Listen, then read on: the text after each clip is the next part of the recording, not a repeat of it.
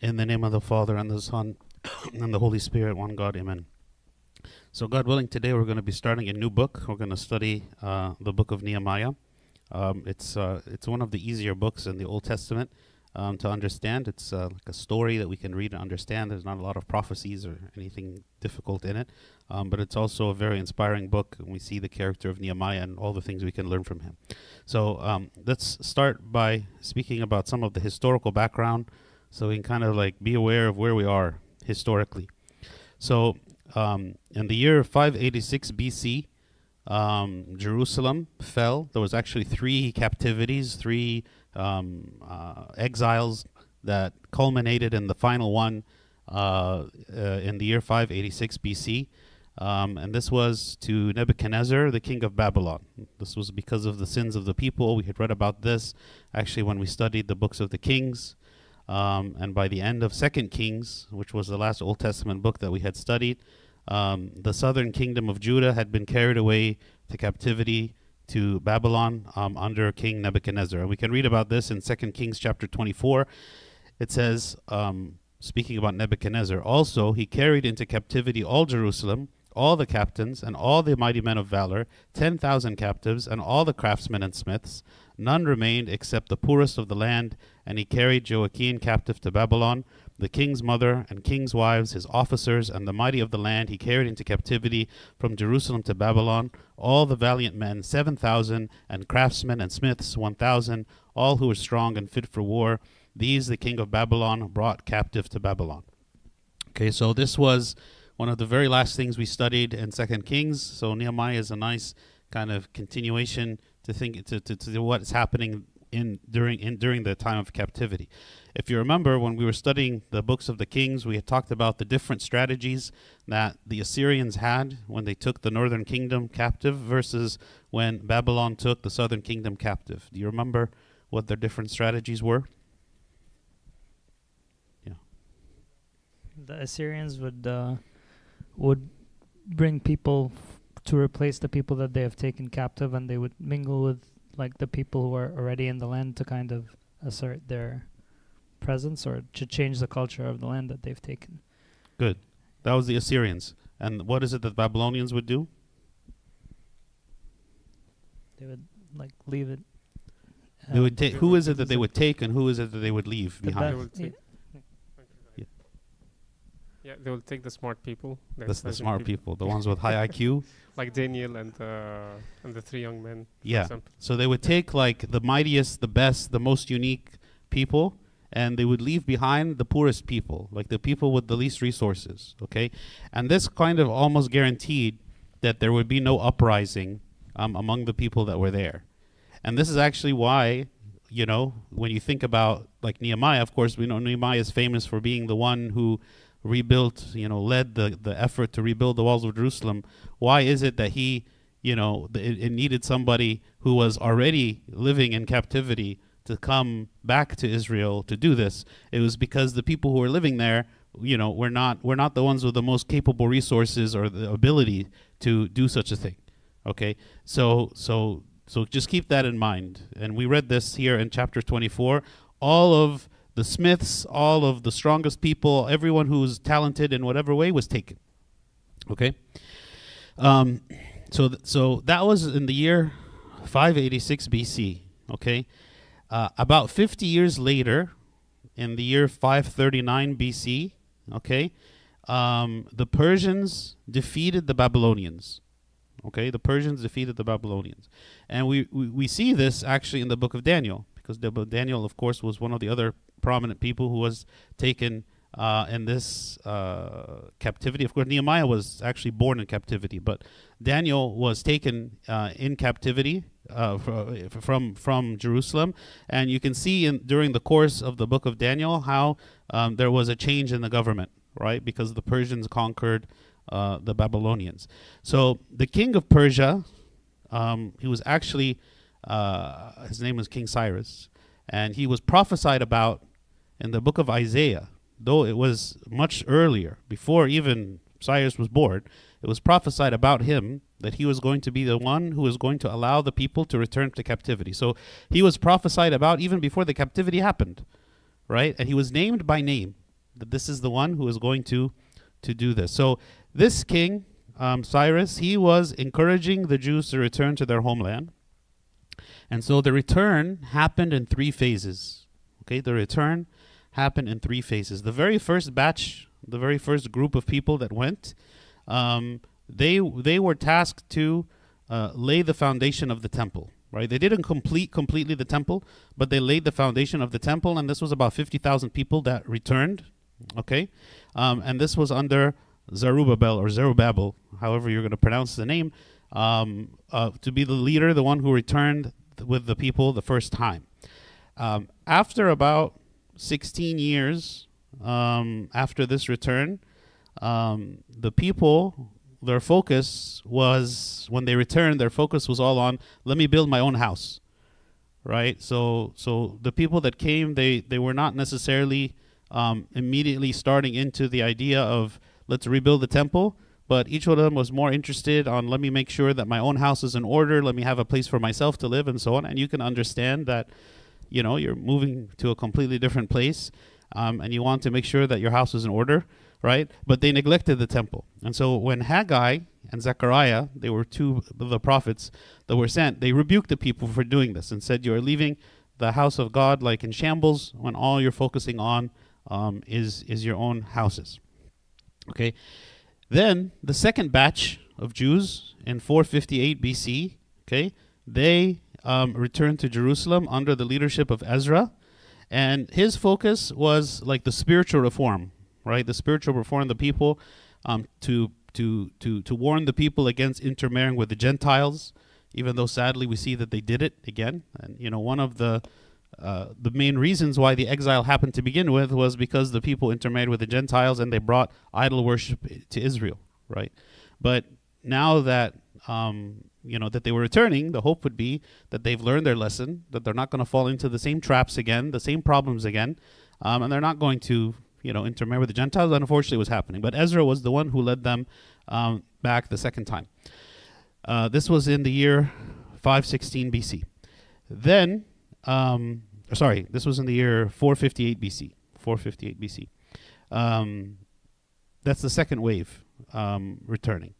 Uh, then uh, the third wave was for primarily the rebuilding of the wall. Okay, and this is what we're going to read about in this book, Nehemiah, the completing of the wall. It took 52 days to rebuild the entire wall.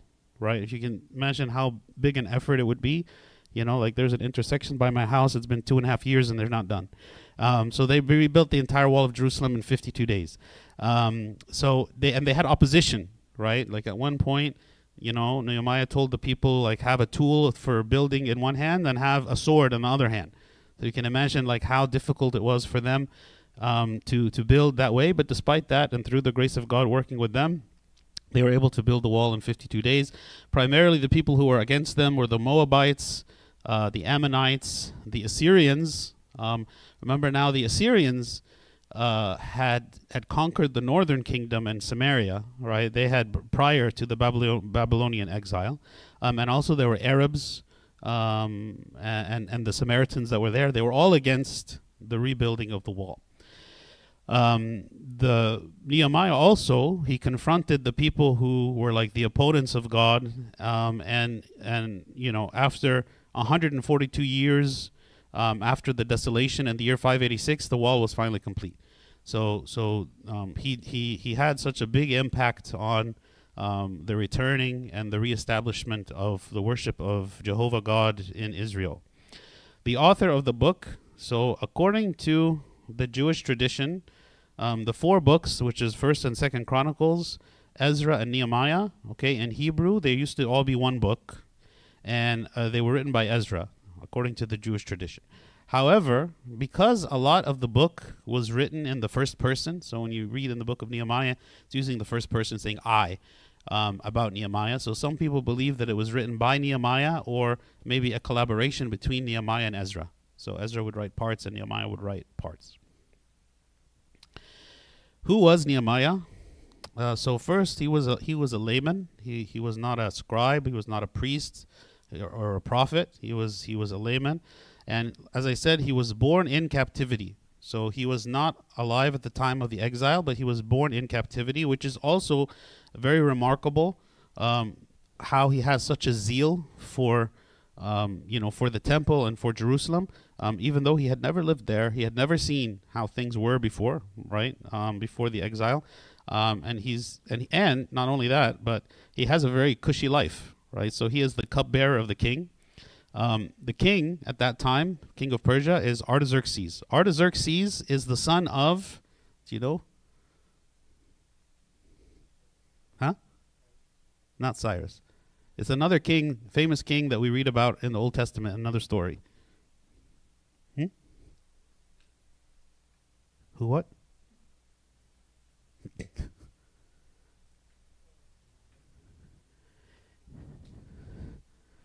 it sound the name sounds like Artaxerxes.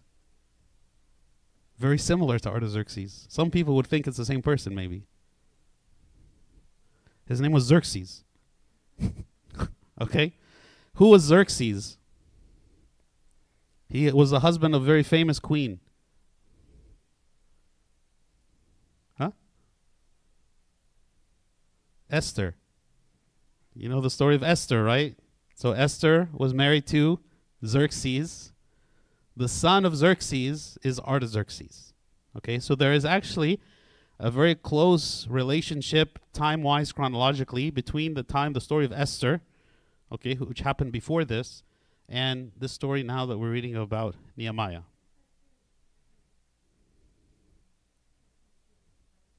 Yes. No, no. So he's not. He is the son of Xerxes, but not the son of Esther. Yeah. Because the kings would have multiple wives. Yeah. Um. But actually, yeah, yeah, yeah. That's right. Um. So. Wait, wait, wait, wait. What? No. Uh, Nehemiah is not the son of Artaxerxes. Nehemiah is the cupbearer of Artaxerxes right? Nehemiah is not related to Artaxerxes. Nehemiah works for him, right? He is the cupbearer. But Artaxerxes is the son of Xerxes, who is the husband of Esther. Yes. No, Xerxes. Hmm? What does it say? In in Esther?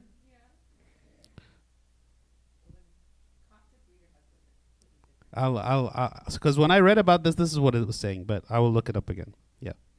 Um, so, who was the cupbearer? The cupbearer was actually a very prominent position. It had to be someone who was very well trusted, um, because the the cupbearer's job was essentially to taste all of the food and drink that the king was going to consume before he eats it, so that it can, you know, you can make sure that um, it was safe right? So if anyone's trying to poison the king, um, Nehemiah would be the first one to die, right? so the king doesn't die. Um, and again, in, in the Persian era, this was like a very prominent position because it had to be someone who's very well trusted. Um, most of the time, uh, the the position of the cupbearer was a eunuch, um, although there's no mention um, of that for Nehemiah. Um, but the idea was is that he had a very comfortable job. He had a very comfortable position.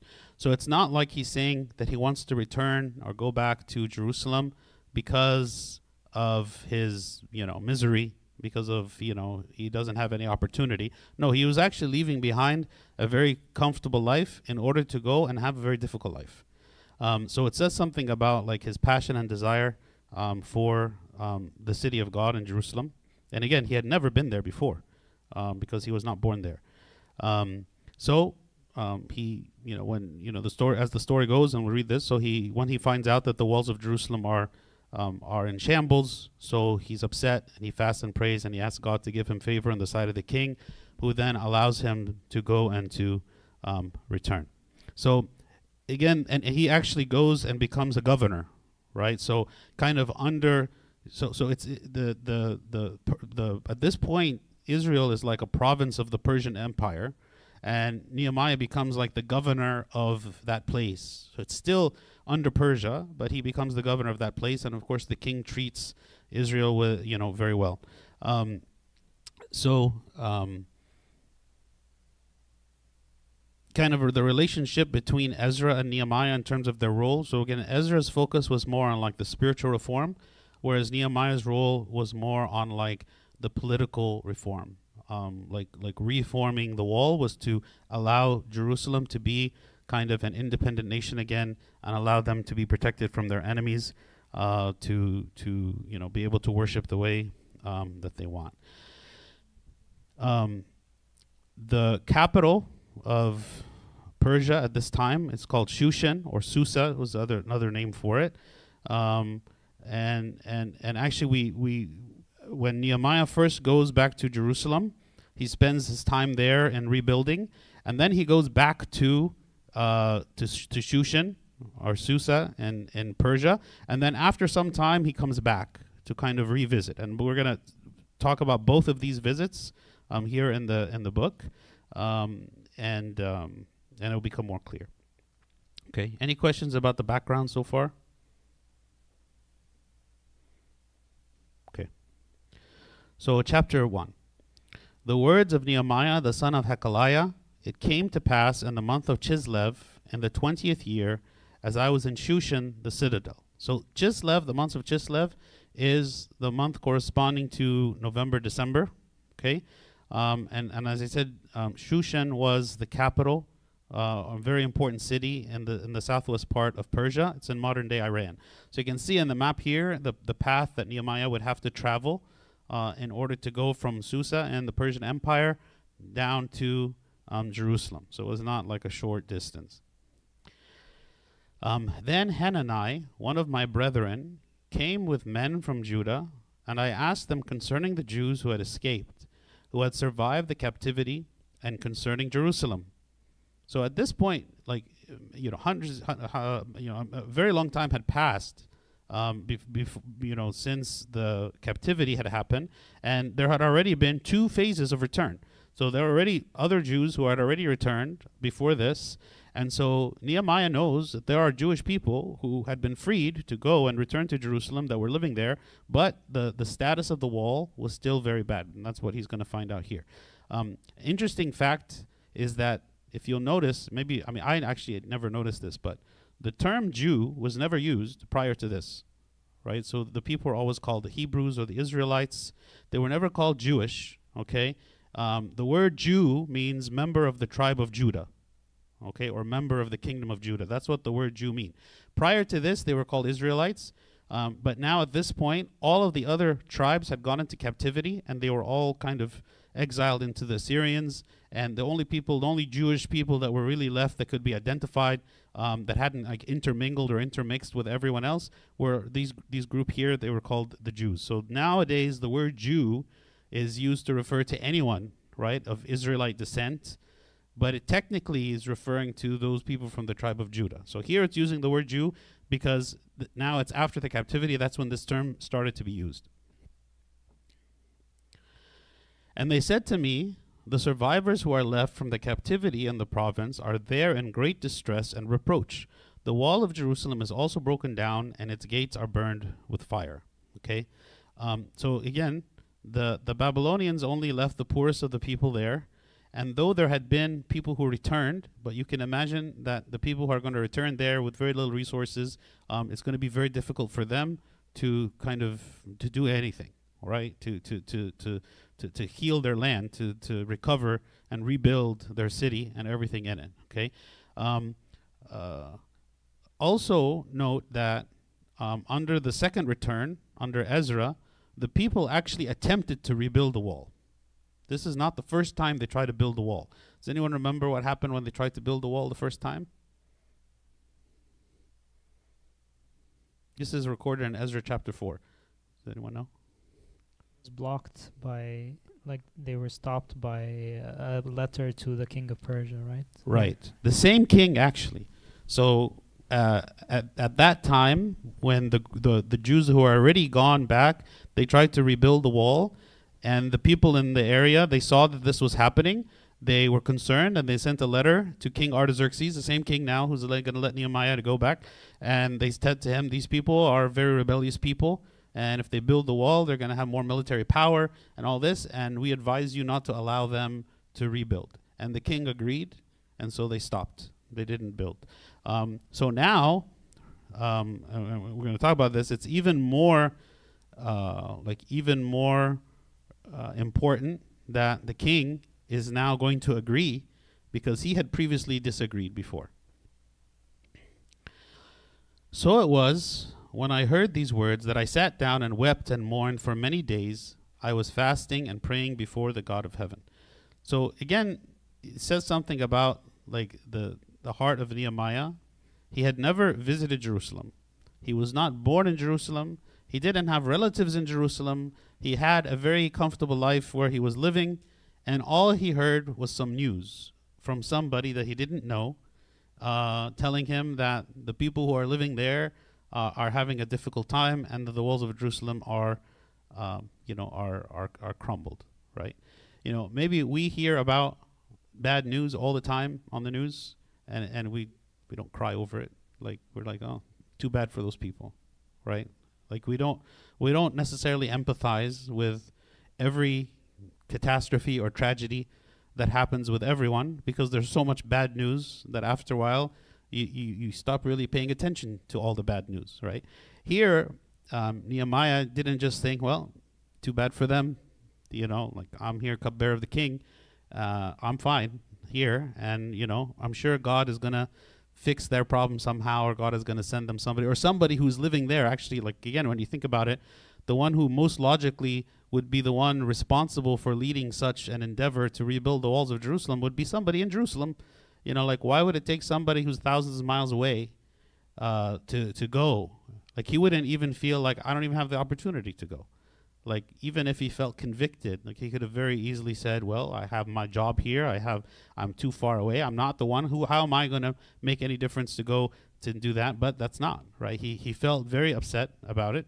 Right. He felt very uh, upset and um, we see now like what's going to happen is like the combination of like his passion and and love for the people and his devoutness to God and his intelligence and resourceful, resourcefulness as a leader. Because now we're going to see the you know maybe an a, an aspect of Nehemiah that wasn't really um, visible or or well known as a cupbearer. You know as a cupbearer you're just going to do what you're told. Here eat this drink this. Okay but we're going to see now from the actions that he takes how resourceful of a leader he is. And so that combination of his passion and vision and resourcefulness and leadership is what's going to make all of this work, right? Of course, with the grace of God working in him. So the other thing that's interesting is he didn't immediately jump to any, any action, right? Like sometimes when we become upset about something or we feel very strongly convicted about something, the first thing we want to do is take an action immediately right? But he didn't. He, he, you know, obviously it's upsetting him, and it's bothering him, but he didn't take any action right away. It says that he fasted and prayed. Maybe the things that would be the last on our list of the things to do whenever like we have a difficult problem that we want to resolve the first things we're going to do is call the people we need to call go to the places we need to go like do the research we need to do and then finally after i've done all of that then the fasting and prayer is okay i'll do that too but here he's like no the very first thing i'm going to do take no action at all other than just fasting and prayer what? Before the God of heaven. Okay? And he, and, and, and, and he did that quickly, but he didn't do anything else yet. And so this is the prayer of Nehemiah. So it's a, and I said, I pray, Lord God of heaven, O great and awesome God, you who keep your covenant and mercy with those who love you and observe your commandments, please let your ear be attentive and your eyes open, that you may hear the prayer of your servant, which I pray before you now, day and night, for the children of Israel your servants, and confess the sins of the children of Israel which we have sinned against you. Both my father's house and I have sinned. We have acted very corruptly against you, and have not kept the commandments, the statutes, nor the ordinances which you commanded your servant Moses. Okay? So his prayer is a very beautiful prayer, and it kind of touches on a lot of very important points. Okay? And it's a good like model for prayer. Uh, so first, he recognizes who God is right? So he said about him what? He says, uh, Lord God of heaven, O great and awesome God, right? So he's recognizing the identity of God, who he is, okay? Then he recognized the covenant that God made. Uh, when he says here, Um, you who keep your covenant and mercy with all those who love you and observe your commandments. Now, this is very important because it's easy for someone who, after having sinned against God, to have been punished, to have been cast out, to have been, you know, exiled, for such a person to think there is nothing that I can do to be redeemed, there is no way that God would have mercy on us, or even maybe the, the very kind of superficial faith that some people would have, thinking God doesn't hear me here, God only hears in Jerusalem, right? So Nehemiah is living in exile. He knows that his ancestors have sinned against God to where that um, everything that they had was destroyed and taken from them, and then God was angry with them, and then God punished them, right? So, but the idea that even now, as he is living here, that he can think to himself, No, God, you made a promise, and I believe that you can keep your promise, even though we have sinned against you, because we can repent.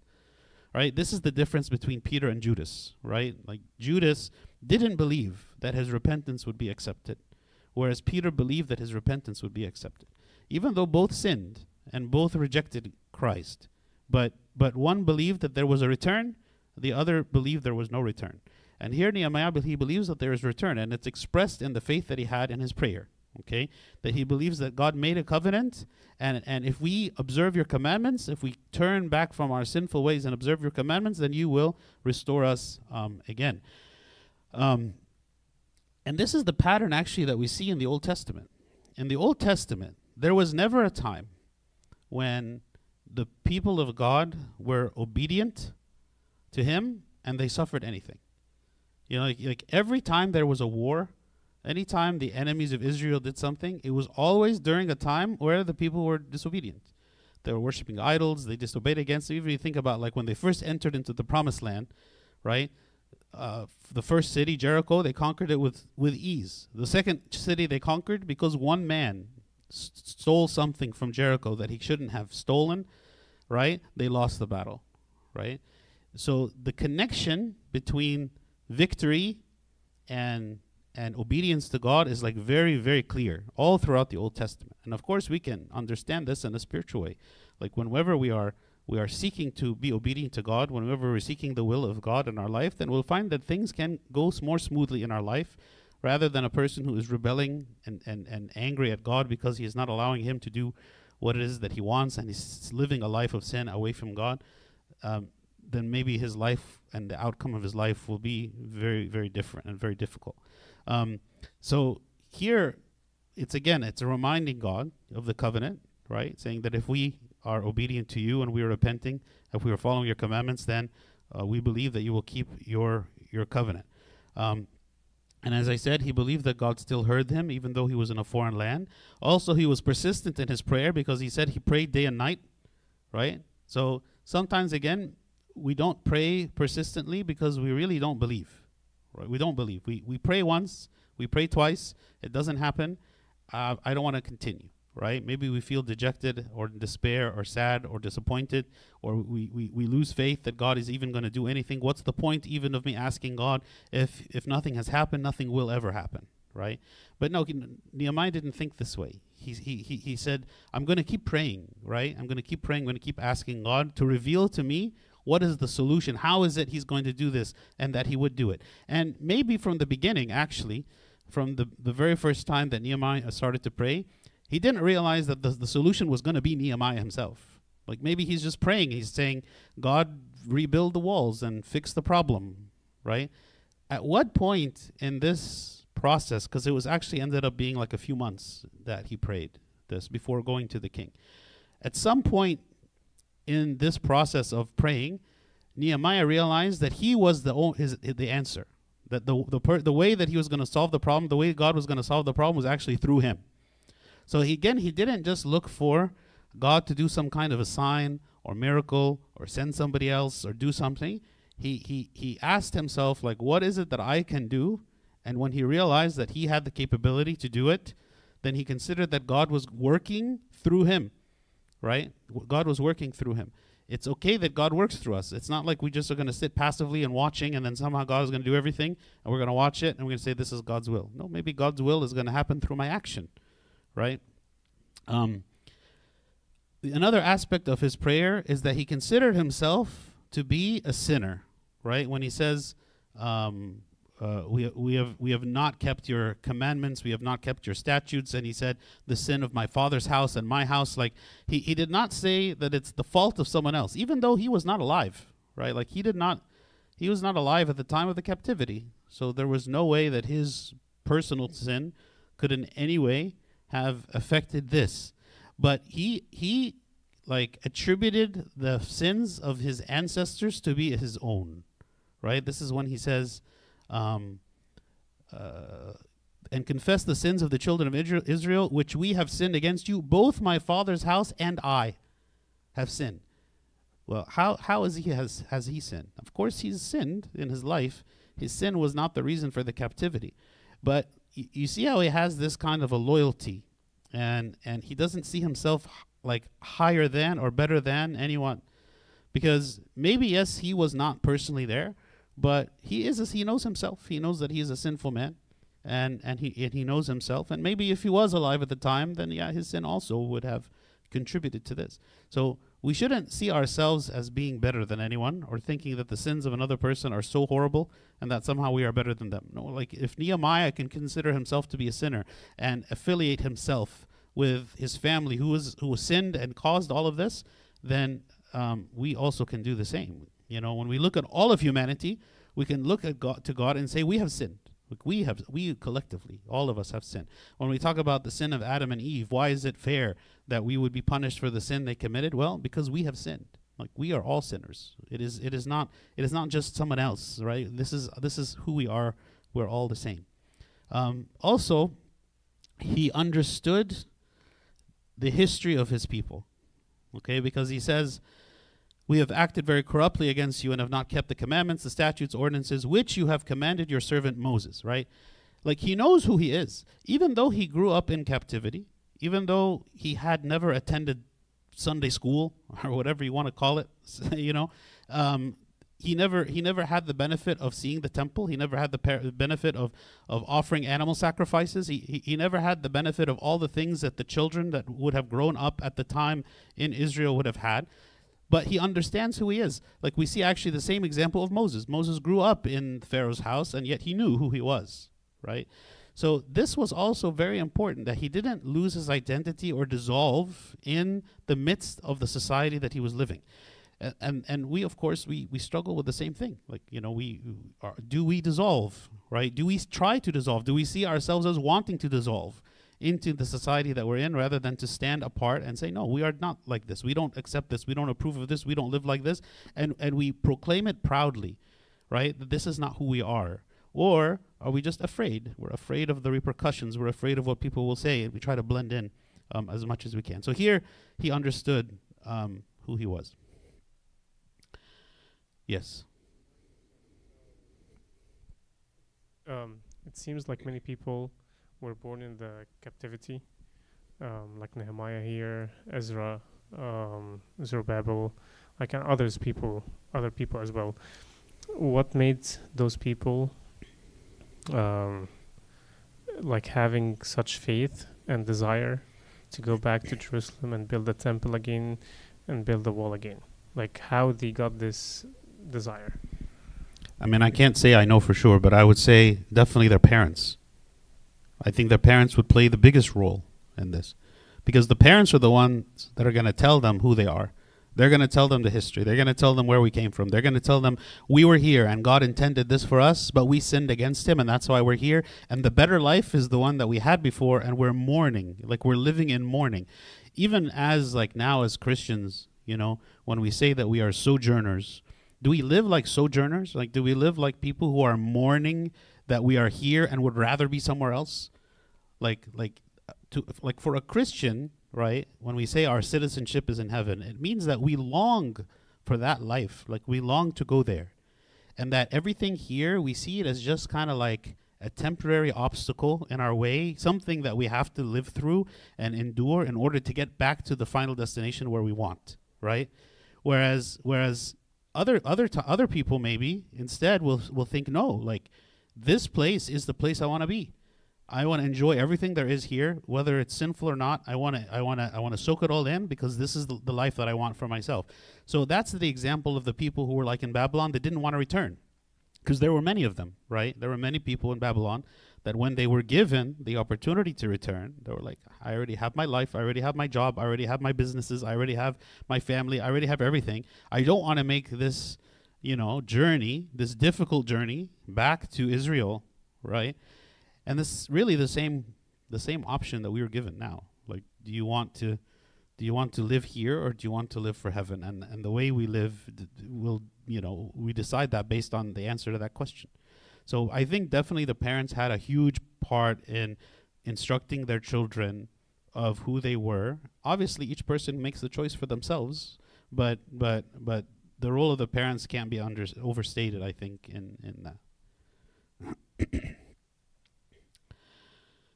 Remember, I pray, the word that you commanded your servant Moses, saying, If you are unfaithful, I will scatter you among the nations. But if you return to me and keep my commandments and do them, though some of you were cast out to the farthest part of the heavens, yet I will gather them from there and bring them to a place which I have chosen as a dwelling for my name. So he is actually rem- like quoting what is it that God had said, and what is it that God had said specifically. You know, when when Solomon dedicated the temple, um, God spoke to him about all the things, right? And and when like people are far away and they have been cast out and they come back to me again and they pray in this temple and I will accept them. Or in the book of Deuteronomy prior to the Israelites entering to the promised land when Moses is speaking to the people and he's talking to them on what they should expect in the future and the idea that they would sin against him and be exiled and all these things that were to happen. So God was always had in his mind and in his plan from the beginning that he knew that this time would come, that the people would reject him, the people would um, sin against him, and they would be go into exile. And yet, even then, God was providing a way, a means of return. So here again, Nehemiah is reminding God of His own promises that He had made to say, "What even though that you are cast out to the farthest part of the heavens, yet I will gather them there and bring them to a place which I have chosen as a dwelling for my name." And he believed this very strongly right? He believed that this this promise, the power of God, was greater than the power of man. You know, you think yourself like living in an oppressive kingdom that is persecuting you, right? You might think like there's no way for me to free myself. There's no way for me to escape. And that's why King Cyrus was a miracle. King Cyrus is king who came and for the first time allowed these uh, Jewish people to return, the man that had been prophesied about from hundreds of years before. So um, this was the means by which God allowed them um, to, to return. So he knew the word of God and he believed it, and he believed that God could do the impossible, even what was beyond the power of any, any human being. now these are your servants and your people, whom you have redeemed by your great power and by your strong hand. O Lord, I pray, please let your ear be attentive to the prayer of your servant and to the prayer of your servants who desire to fear your name, and let your servant prosper this day I pray and grant him mercy in the sight of this man, for I was the king's cupbearer. Okay? So he still considered that all of the scattered people everywhere were the people of God.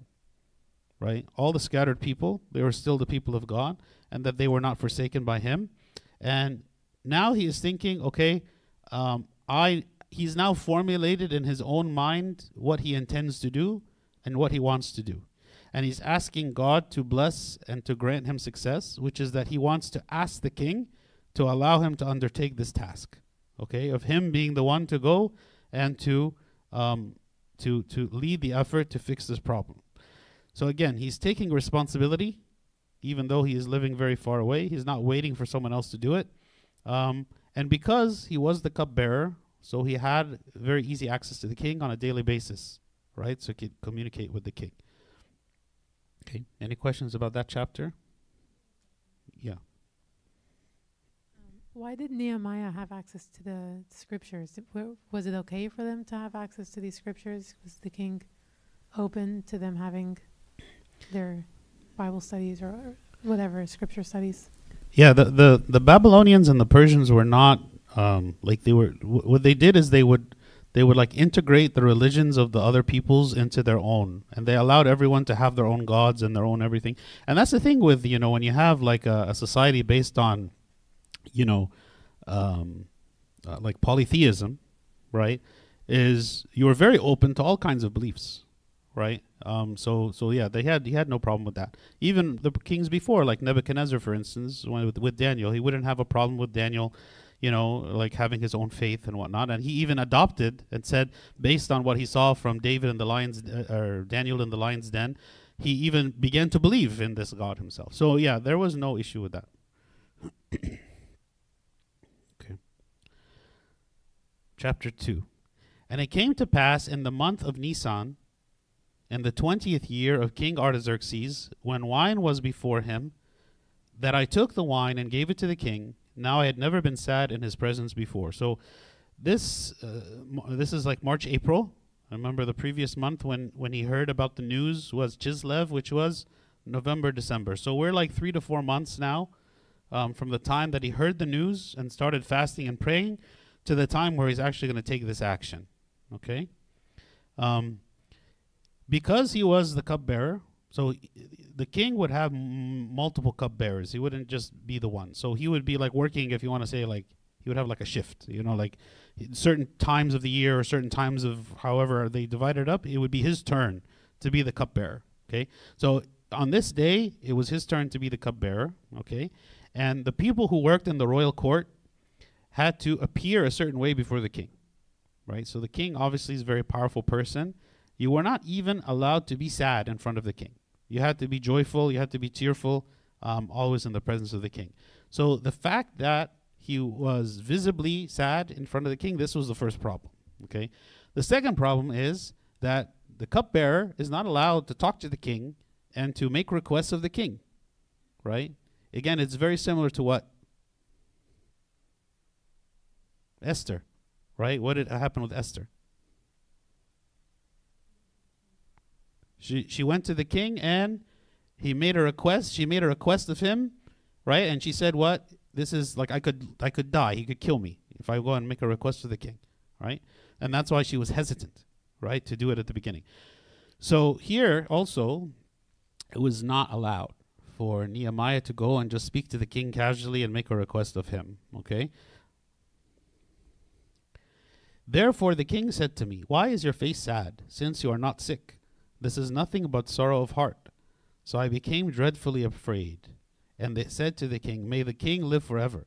Why should my face not be sad when the city, the place of my father's tombs, lies waste and its gates are burned with fire? Okay. So the king noticed that Nehemiah was sad. Okay. And again, that made Nehemiah afraid because he's not supposed to be sad in front of the king.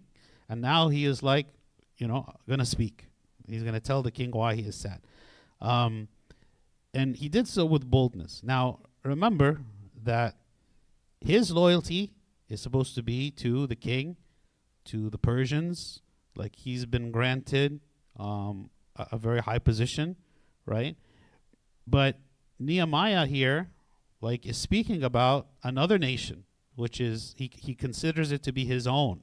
He says the city, the place of my father's tombs, right? Like he's considering that to be his home and th- the place of my family and I am I am sad because that place is destroyed.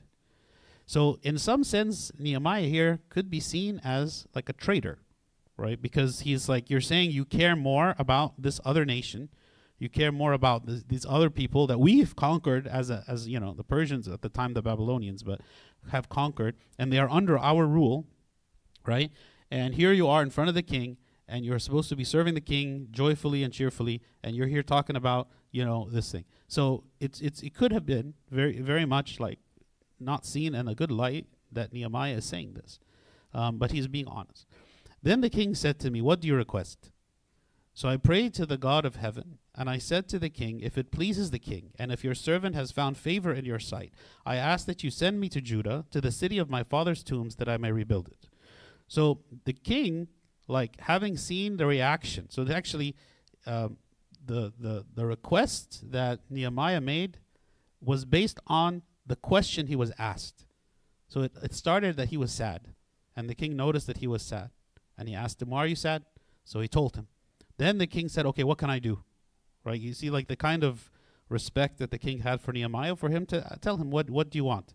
And so then King the Nehemiah was bold and he said, uh, "I want to go back again, and I want to be the one responsible for rebuilding, um, rebuilding the city."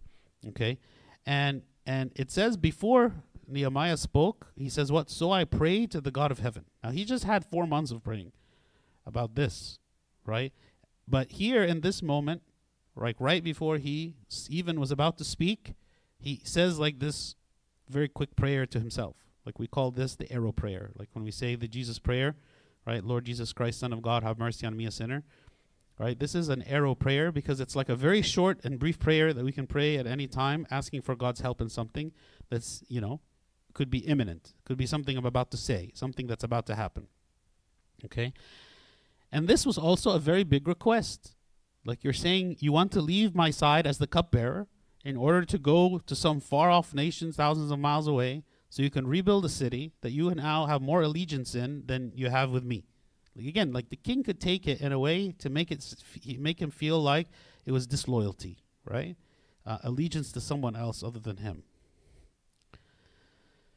Then the king said to me, the queen also sitting beside him, How long will your journey be, and when will you return? So it pleased the king to send me, and I set him a time. Okay, so the king asked him some questions. How long are you going to be there? And he gave him some answers, and he allowed him to go.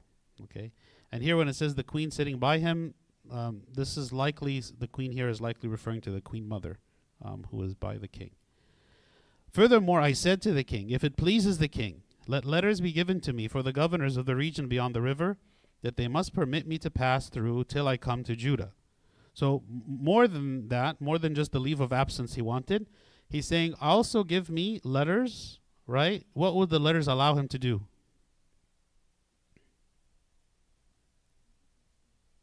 Hmm?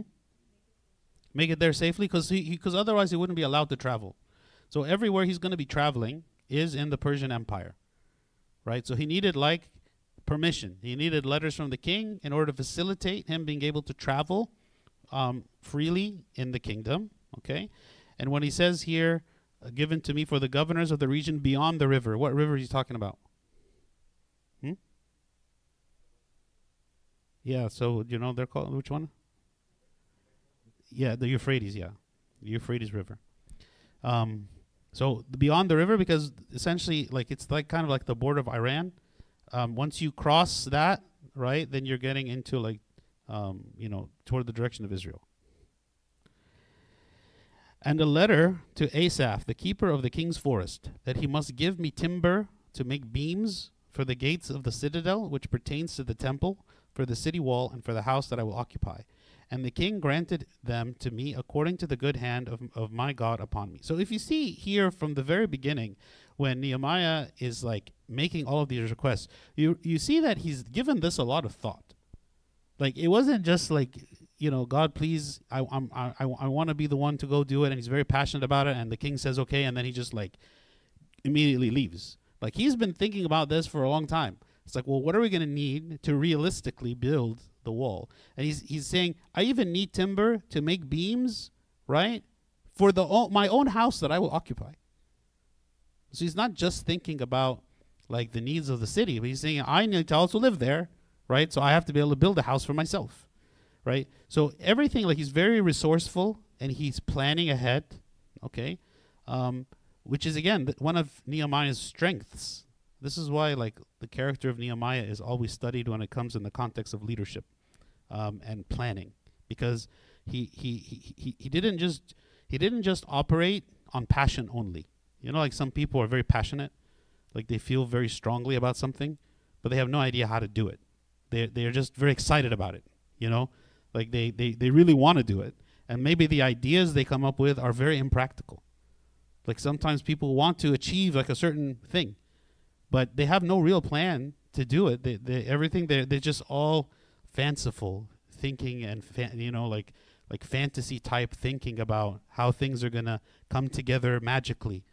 It's like you know yeah because God is gonna make it. Okay, God is gonna make it, but God is gonna make it because we also have to think like how God is gonna make it. Here Nehemiah obviously is trusting in God to do this. but that didn't keep him from thinking through all the steps of everything that would have had to happen. How am I going to get there? Oh, I need letters of recommendation. Well, what are the resources that we need? Oh, we need the timber. Where am I going to get the timber? Oh, we'll get them from this forest. This, this is most likely the forest of Lebanon, which had like famous for their cedar trees, and this was also under Persian rule at the time. Um, so he needed the resources. Like, where am I going to live? Oh, well, we need enough wood so that I can live too, right? Oh, and and and who's going to do the work? Well, he's going to take people with him as well, right? So all of these steps he thought about them ahead of time. It wasn't just prayer only, it was prayer and thinking. Okay? Then I went to the governors in the region beyond the river and gave them the king's letters. Now the king had sent captains of the army and horsemen with me, right? So this is the group of people who are going to like they're like the the coming to protect Nehemiah as he is traveling. Okay. When Sanballat the Horonite and Tobiah the Ammonite official heard of it, they were deeply disturbed that a man had come to seek the well being of the children of Israel. Okay, so who are these people? Sanballat, he was the governor of Samaria. So remember where's Samaria? North of Judah, right? Samaria is one of the places. It was it was the the capital of the kingdom of Israel, and after the Assyrian exile, uh, they the the the the Assyrians brought the foreign people to go and dwell there to intermix with the people, and that was uh, close to 300 years before this, maybe a little less than 300 years before this. Okay, so there had been a lot of time now for the Samaritans, right, which are now like the kind of what we consider more like the Samaritans that we find in the New Testament, which are like an intermixing of the Jews and the, and, and the non-Jews, right, to be there and and politically, like they're they're going to be more powerful than Israel or, or Judah or Jerusalem or whatever remnant of the Jews there are left there. Okay, and Sanballat was the governor of Samaria. Okay, did you have a question? No. Tobiah uh, is believed to be the governor of Ammon. So the Ammonites were across the Jordan River, right?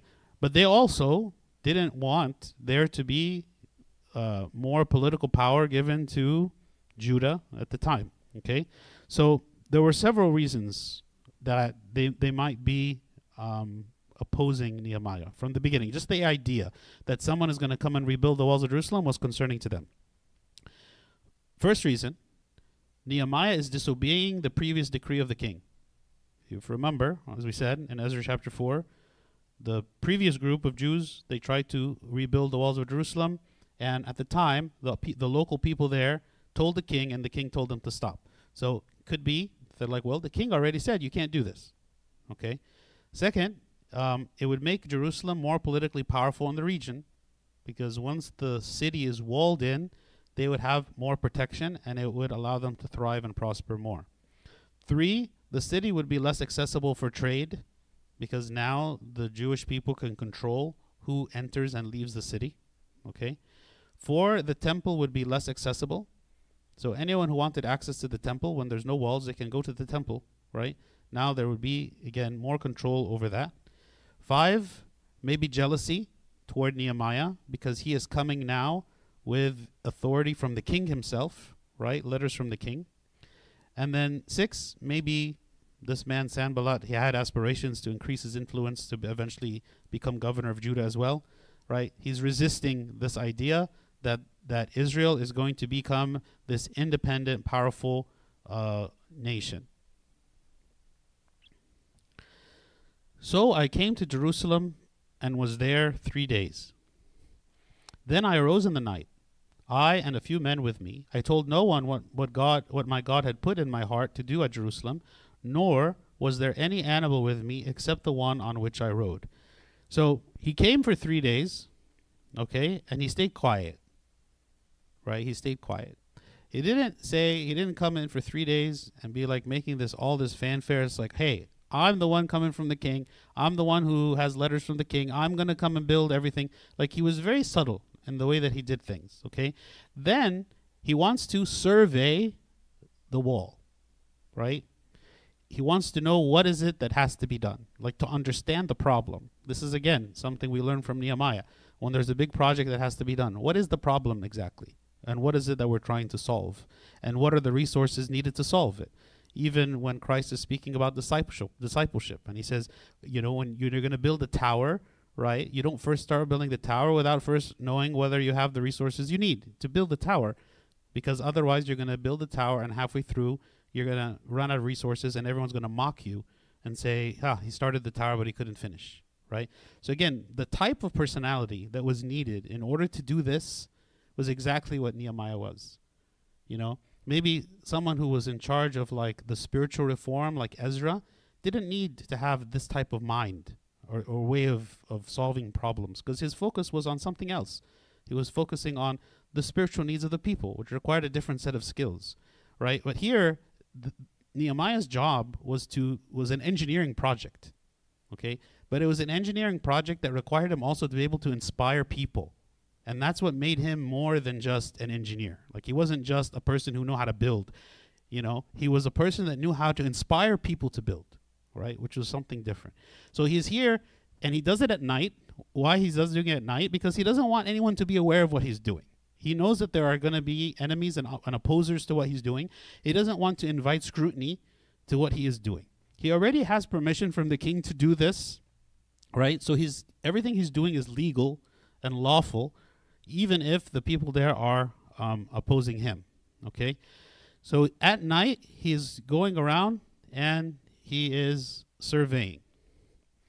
And I went out by night through the valley gate to the serpent well and the refuse gate, and viewed the walls of Jerusalem, which were broken down, and its gates, were, gates which were burned with fire. Okay? So um, he didn't go around the entire city, but it was enough for him to view like what extent the the wall in the south was still intact. Okay, and Jerusalem had been a lot attacked from the north, right? So so um, uh, there were only like barely any remnants left of the wall in the north. The serpent well that's mentioned here was it was called that because there was a statue of a serpent serpent with the water flowing from its mouth. That was a, well that was known at the time. That was called the serpent well. The refuse gate is where the people used to throw the trash. Okay, it's about 2,000 cubits from the valley gate. Um, that's why it's called the refuse gate. Then I went on to the fountain gate and to the king's pool, but there was no room for the animal under me to pass. Okay, so the fountain gate got its name because it was the primary access to this fountain. The king's pool is the pool of Siloam, the pool of Siloam where the man born blind uh, washed. This is the king's pool that he's referring to. Okay, um, and it was so ruined that there was no way for him to even pass. Um, uh, like there was no room for, for, for him to pass while he was riding on his animal. So it was in very bad shape. So I went up in the night by the valley and viewed the wall. Then I turned back and entered by the valley gate, and so returned. And the officials did not know where I had gone or what I had done. I had not yet told the Jews, the priests, the nobles, the officials, or the others who did the work. Why do you think he had not told anyone? Commotion. What kind of commotion?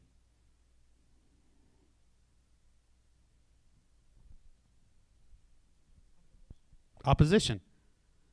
Why opposition? Isn't he doing this for the sake of the Jewish people? Why would the Jews oppose this? Fear. Okay, so they're like, no, if you start building this, then people are going to attack us. It's going to invite our enemies to come and to harass us. Okay, so it could be fear. What else? They got comfortable with the way that things were, and they don't like change, right? We're, we're, we're making do, right, with the way things are now. We don't want to change anything. Okay, what else?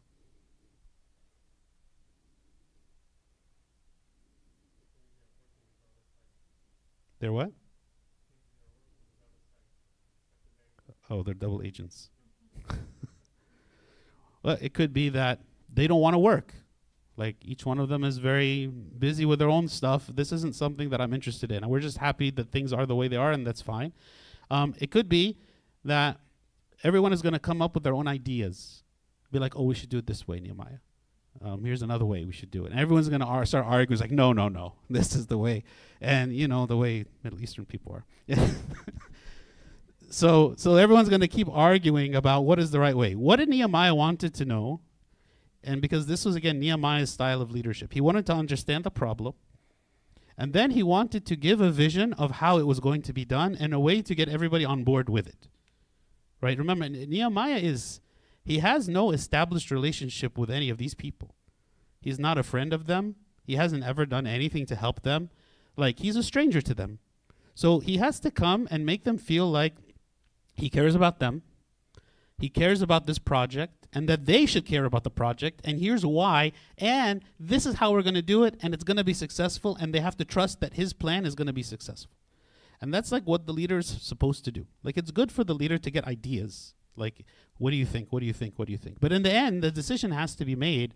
And sometimes, and a lot of the time, it can't be done democratically, right? Because everyone's going to come with their own idea, and then people just start quarreling and nothing gets done in the end because everyone has their own idea. The purpose of the leader is to absorb all the good ideas from everybody and be like, okay, this is how we're going to do it. Okay, so he is researching the problem first so that when he has this conversation with them and people will be like, well, but did you see the refuse gate? Because it was such and such and this and that. It's like, yeah, I already saw it. This is how we're going to do it. Right, so he knows exactly, like, he needs to understand the problem better than all of them so that when the people come to him with complaints, and with opposition, he has an answer already, and his plan already includes like all of this, and it's practical and it's doable. It's something they can achieve.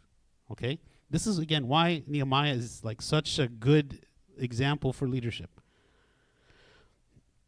Then I said to them, You see the distress that we are in, how Jerusalem lies waste and its gates are burned with fire.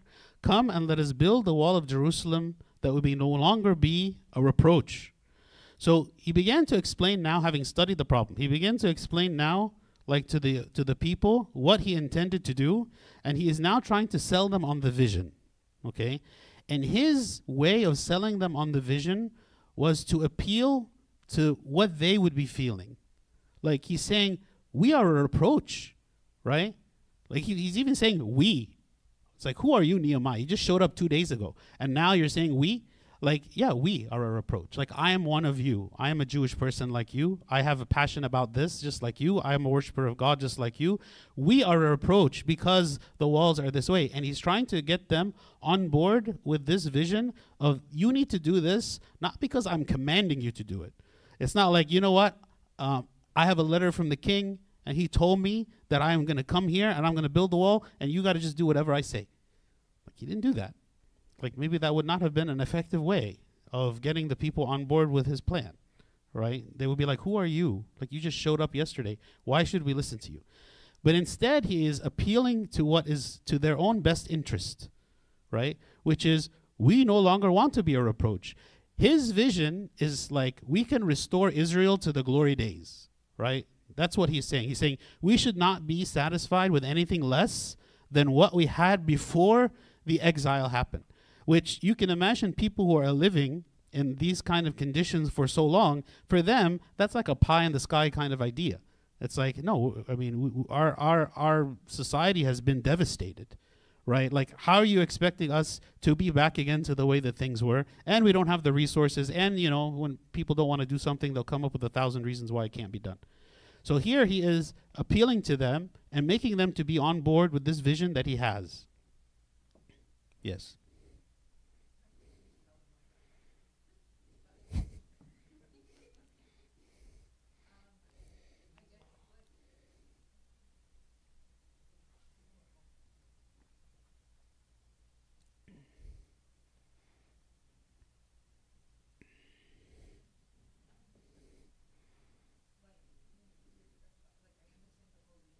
Is the microphone on?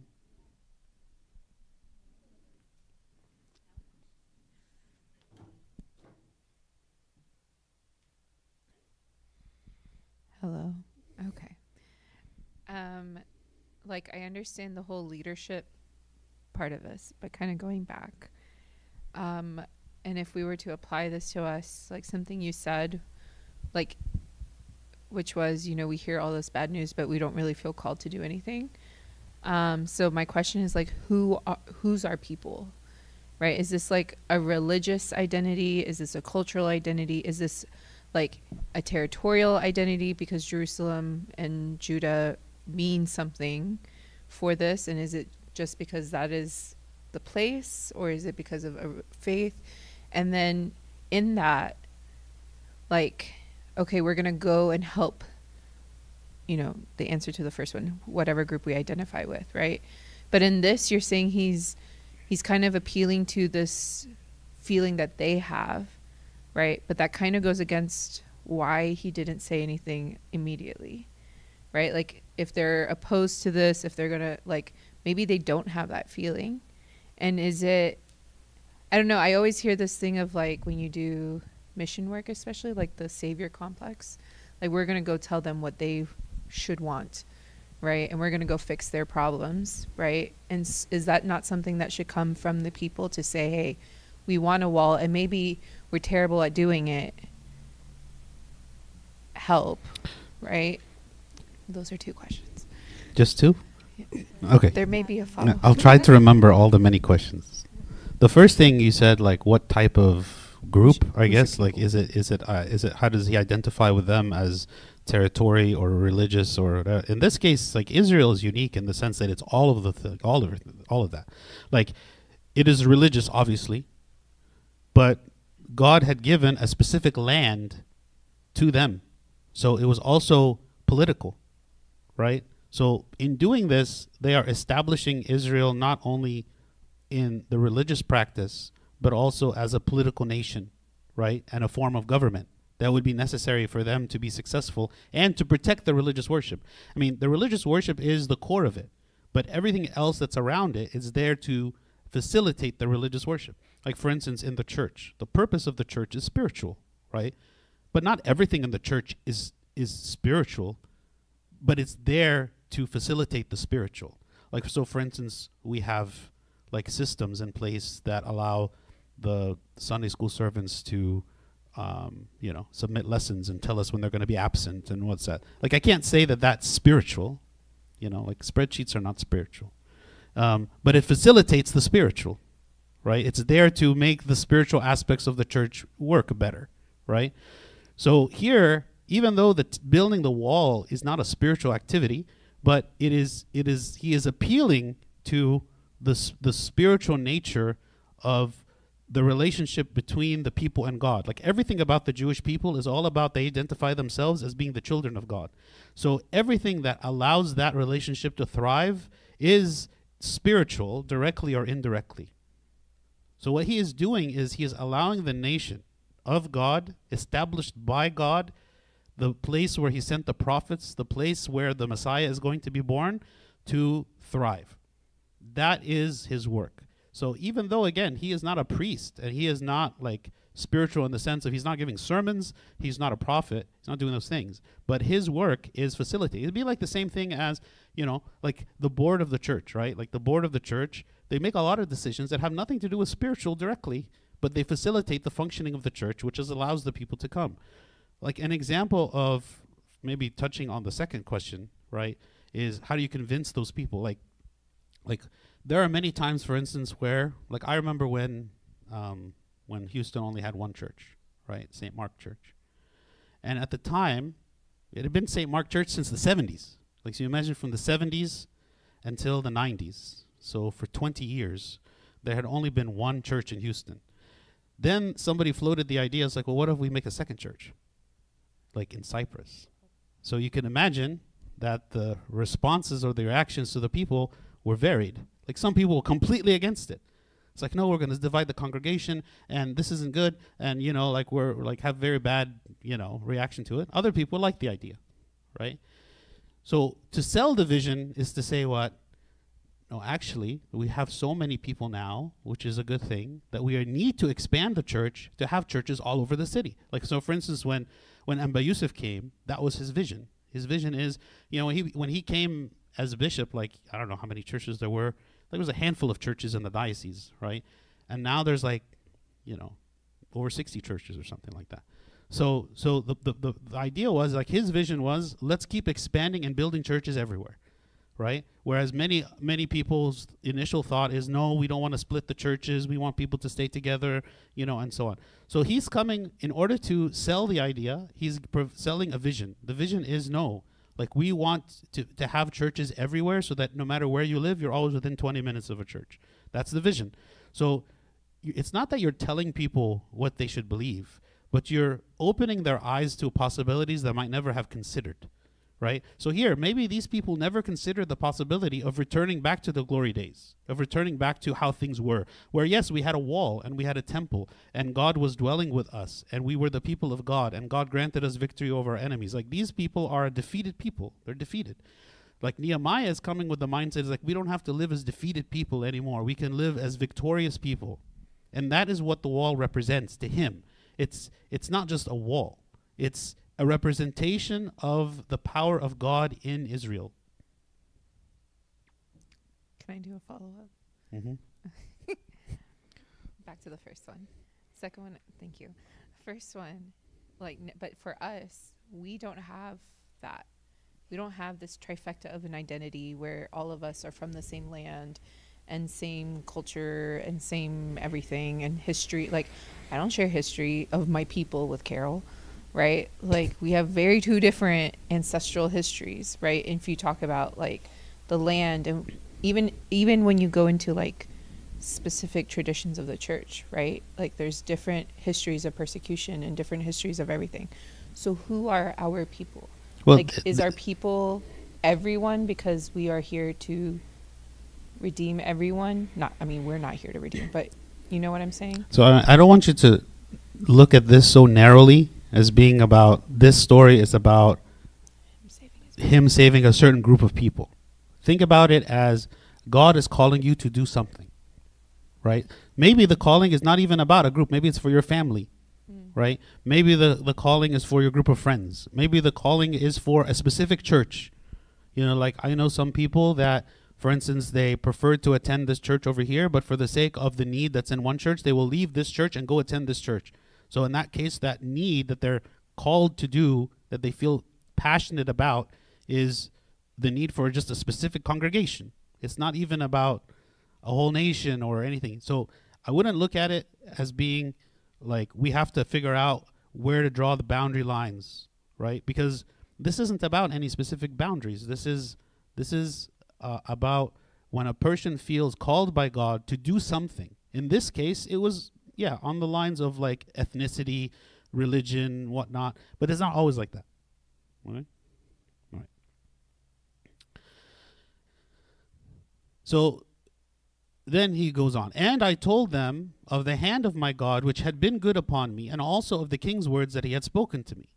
So, so not only did he present them the plan, he said, "Here is the evidence that I have that God is present with us, and God is the one who is going to grant us success in this." So he's like, "Don't just trust me, don't just believe my words, but let me tell you my story, right? Why should you believe me? You know what? What is it about?"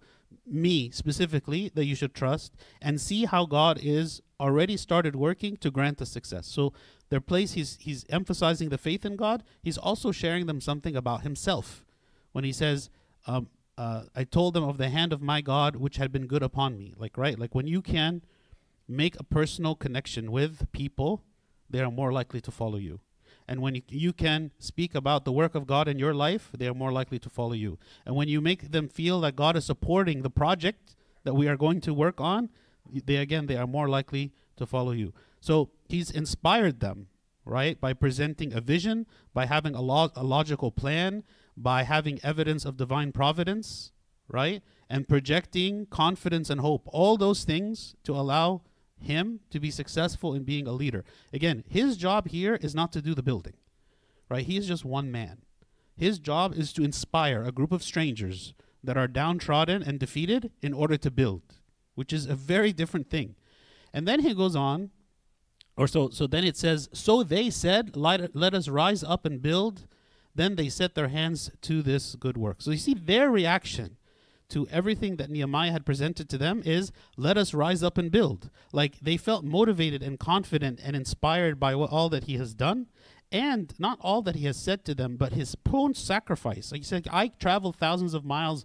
I was the cupbearer of the king. I came here specifically for you because I wanted to build the walls of Jerusalem. Like everything about this was, was very inspiring. And that's why anytime you see like any church that wants to collect donations for building a church, they say, let us rise up and build. Okay. Uh, But when Sanballat the Horonite, Tobiah the Ammonite official, and Geshem the Arab heard of it, they laughed at us and despised us and said, What is this thing that you are doing? Will you rebel against the king? So Geshem, this is, this is the first time he's mentioned, he was like ruler of the Arabs who lived across the Jordan in the region of Edom.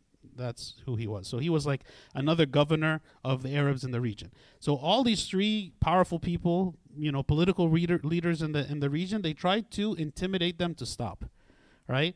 And their their their their intimidation is here through like mockery. They're laughing at them, despising them, and they saying, um, not only that, but are you going to rebel against the king? Don't you remember before when the king said you're not allowed to continue building the wall, right? And so they're trying to intimidate them to stop. So I answered them and said to them, The God of heaven himself will prosper us. Therefore, we his servants will arise and build, but you have no heritage or right in memorial in Jerusalem. Right? So again, Jerusalem was the city of God, and God was the king, right? It was the city of God. So he's saying these other nations, they have no right. They have no place. They have like nothing that they say. There is no intimidation, right? Because in the end, God is the one who is going to prosper us. So, you know, if God is for us, who can be against us?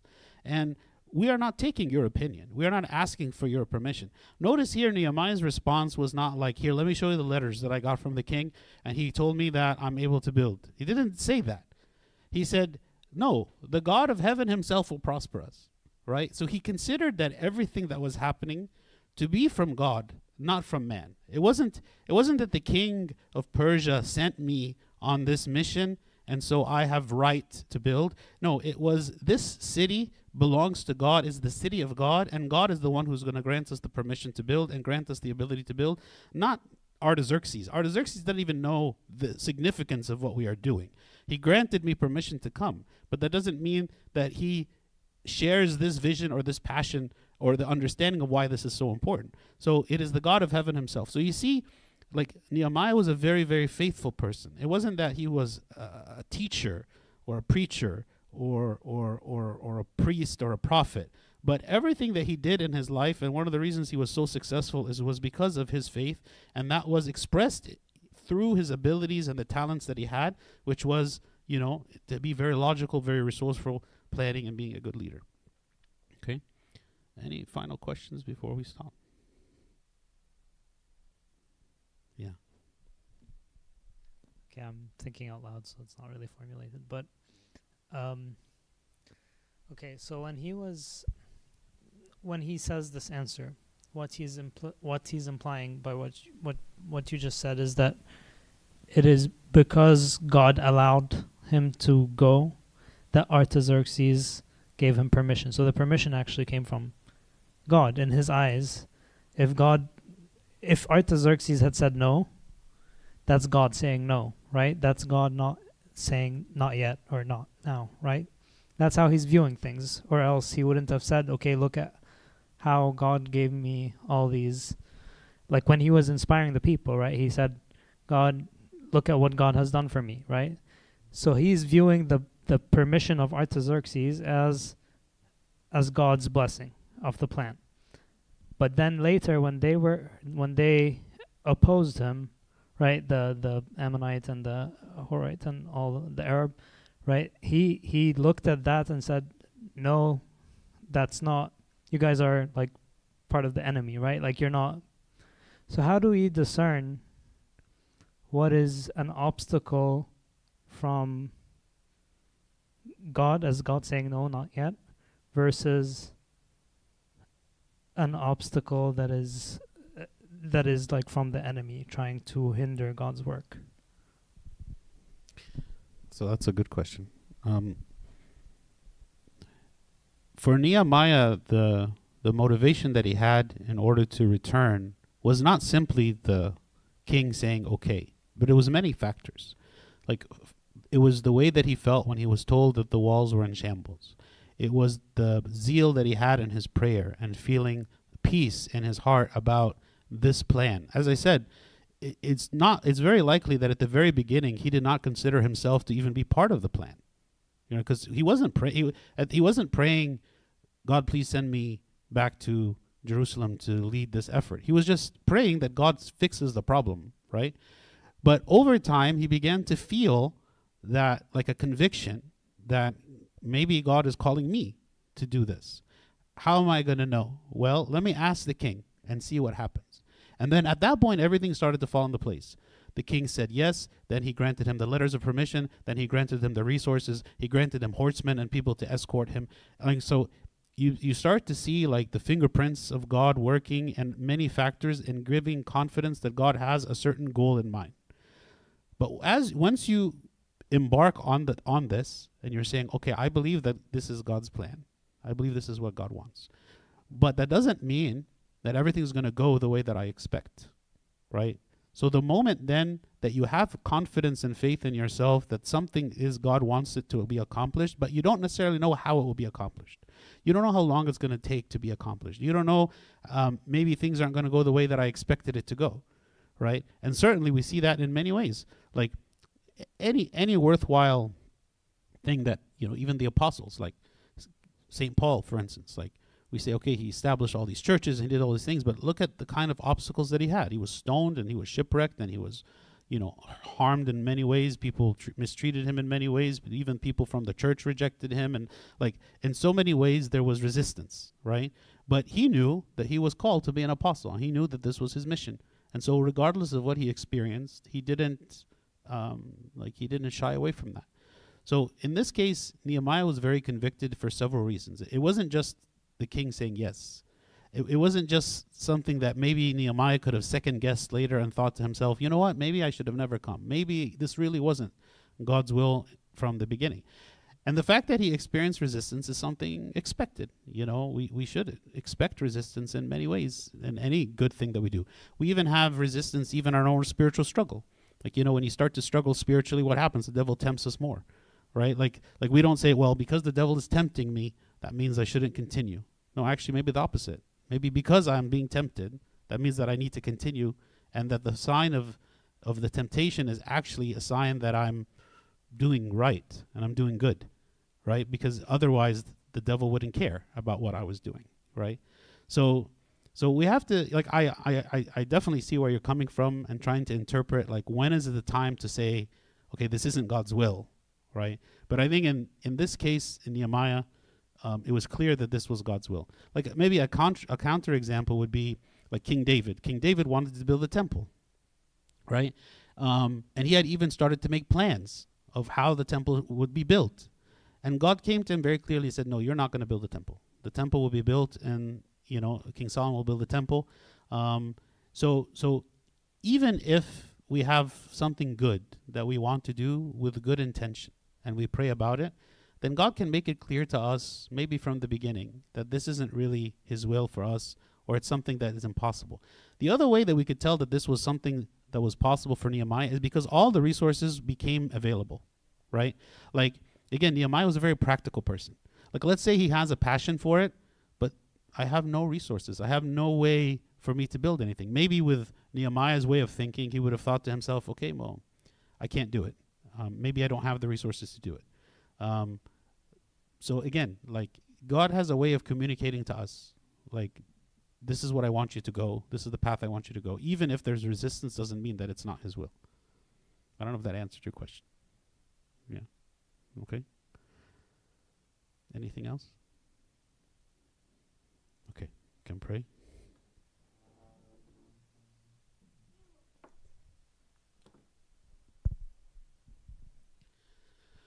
In the name of the Father, and the Son, and the Holy Spirit, one God, Amen. We thank you, O Lord, for this day. We ask for your blessing, and we ask that you help us to learn the example and the, the model of Nehemiah and how he was very faithful to you, how he felt convicted to do something that was good, and he trusted in you and sought, out, sought from you the means and the way to facilitate for him this project that he undertook. We thank you, O God, because you teach us how to be patient and to wait in prayer and fasting, to wait upon you to reveal to us your will and how you allow us to see the signs that you work, O Lord, by your hand in our life to lead us, O God, from where we are to where you want us to go.